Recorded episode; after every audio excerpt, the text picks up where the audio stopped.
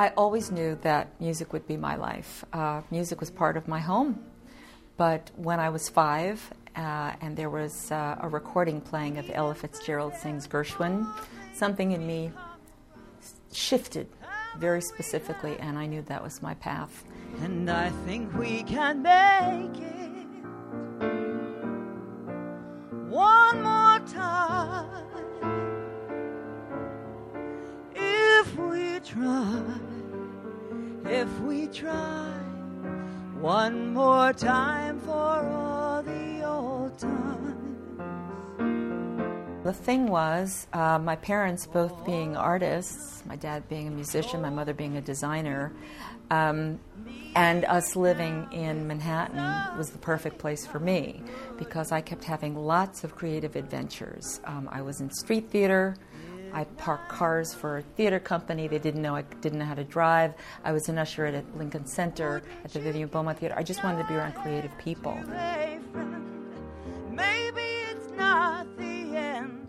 In those days, I didn't know about electronic instruments, so I played on any piece of crap piano they had uh, hanging out, and mostly they were broken down uprights, so I played mostly with my back to the audience. And people would yell or cough or bells would ring or whatever, but I, I just kept, I just kept at it for a very long time. Midnight blue.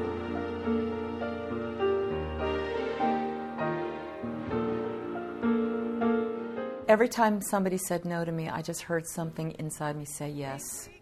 And I made lots of demos, and the way I supported myself was to sing commercials. It was an excellent way of supporting myself. But I just did anything I could do to be in the game, and the industry was entirely different than it is now. I mean, anybody, I guess, can make a record on their laptop and release it on YouTube, and there's your career, I suppose. But I, I refined my craft on lots and lots and lots of stages. If we try, if we try, one more time for all the old times, and I think we can it. uh, it took me about seven years to land a recording deal, and then I started making albums for Bell Records and uh, started touring in earnest. Um put together a band and um, had a couple of albums under my belt, and then when Bell Records was absorbed into Arista Records, I had my first single of Midnight Blue, and that was um, that was really the big break, I suppose. I think we can make it if we try. I think we can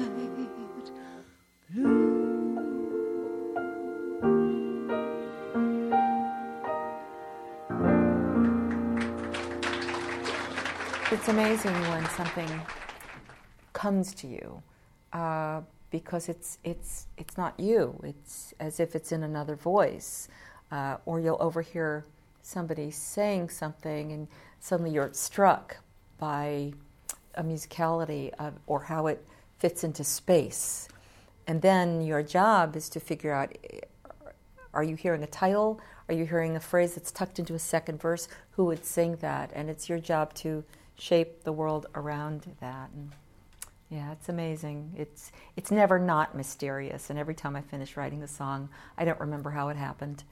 Uh, I don't know if I can do it again, but I, I have faith that I can.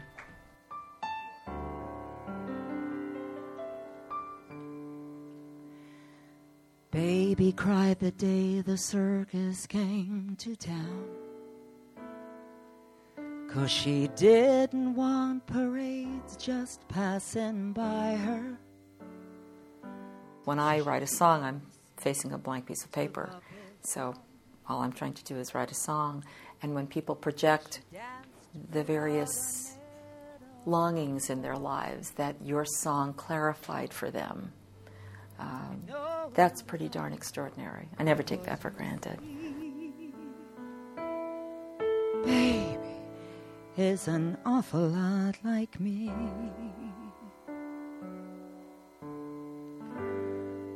Don't cry out loud, just keep it inside. Learn how to hide Fly high and proud, and if you should fall, remember you almost had it all.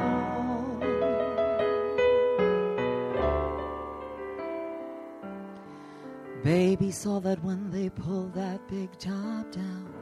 Somebody asked me to look through diaries within a certain time frame, 70s and 80s. And there was one night, uh, and I totally forgot about it. It was a concert, and um, I had come off the stage, and I went back on stage to do an encore, and I wrote in the in the diary entry that I was handed a bouquet of roses, and the entire theater stood up to applaud and cheer.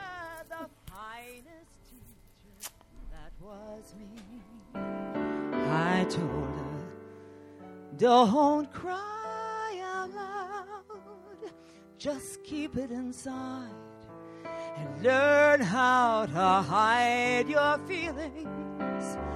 Fly high and proud, and if you should fall, remember you almost had it all.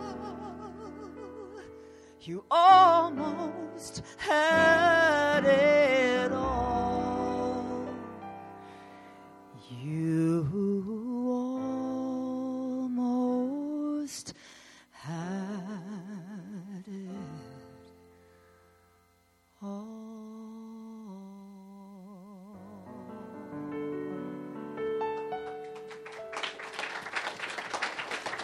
Thank you.